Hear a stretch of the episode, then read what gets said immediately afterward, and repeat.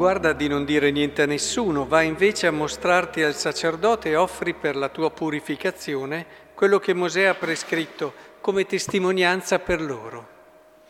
Avrebbe dovuto fare questo il lebroso, avrebbe dovuto concludere quell'atto di salvezza che era iniziato con il miracolo, che però senza questa conclusione non è quello lo scopo per cui non era solo che potesse guarire, ma che davvero fosse purificato.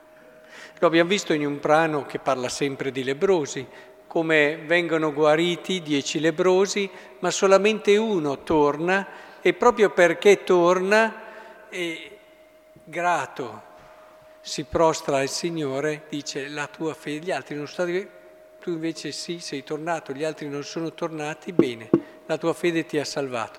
Ecco, il miracolo è stato solo l'avvio per quello che era un percorso che avrebbe dovuto portare al bene più grande di tutti, che è la salvezza. Perché è sempre qui che dobbiamo tornare. Il Signore è preoccupato per il nostro benessere, la nostra salute, ma soprattutto per la nostra salute intesa come salvezza. Tutto quello che Lui permette è per la salvezza ed è così che allora dobbiamo comprendere il brano della prima lettura. Israele è in una situazione eh, di sconforto totale, sconfitto, addirittura gli hanno portato via l'arca, poi se leggete succede di ogni, muore anche Eli, muore eh, tutto il popolo di Israele in trambusto, non si riesce più a trovare un senso a quello che sta per accadere.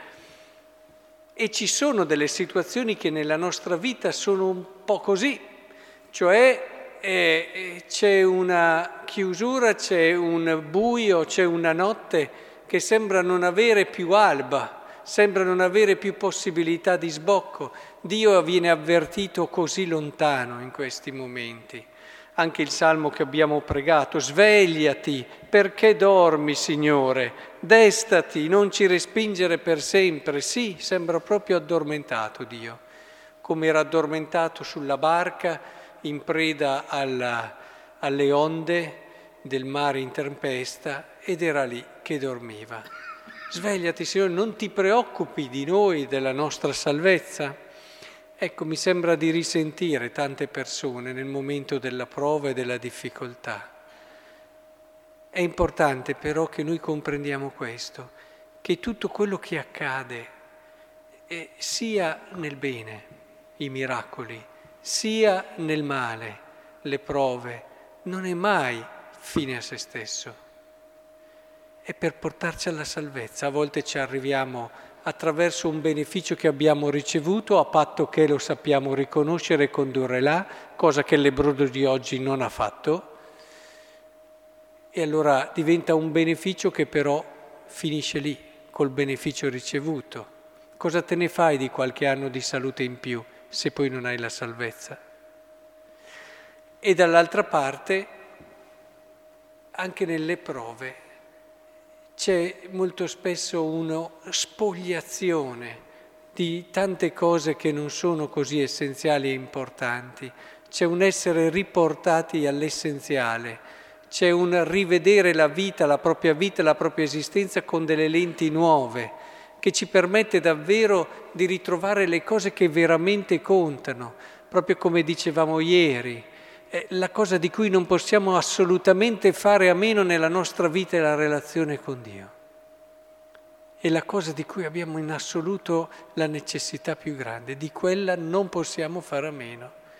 E tutto quello che ci accadrà nella vita, sia in bene che in male, sarà per riportarci lì, a quella consapevolezza, a quella certezza di fede che io sono nato per incrociare lo sguardo di Dio per vivere l'abbraccio eterno con Lui, per stare davvero in una relazione profonda con Lui. Siamo nati per questo e non per altro. E allora tutto quello che ci accadrà sarà per portarci lì, sarà per ritrovare la verità profonda del nostro essere, cosa che al giorno d'oggi spesso eh, non abbiamo tanti aiuti da una parte e dall'altra, o distrazioni, o, o, o confusione, o relativismo. Ecco, il Signore allora ci conduca proprio qui, a questo cuore, e allora ci accorgeremo che la nostra vita è davvero bella, non perché va tutto bene, ma perché abbiamo una luce che sta davanti ad ogni tenebra che è la certezza che Dio ci vuole lì con Lui e per sempre.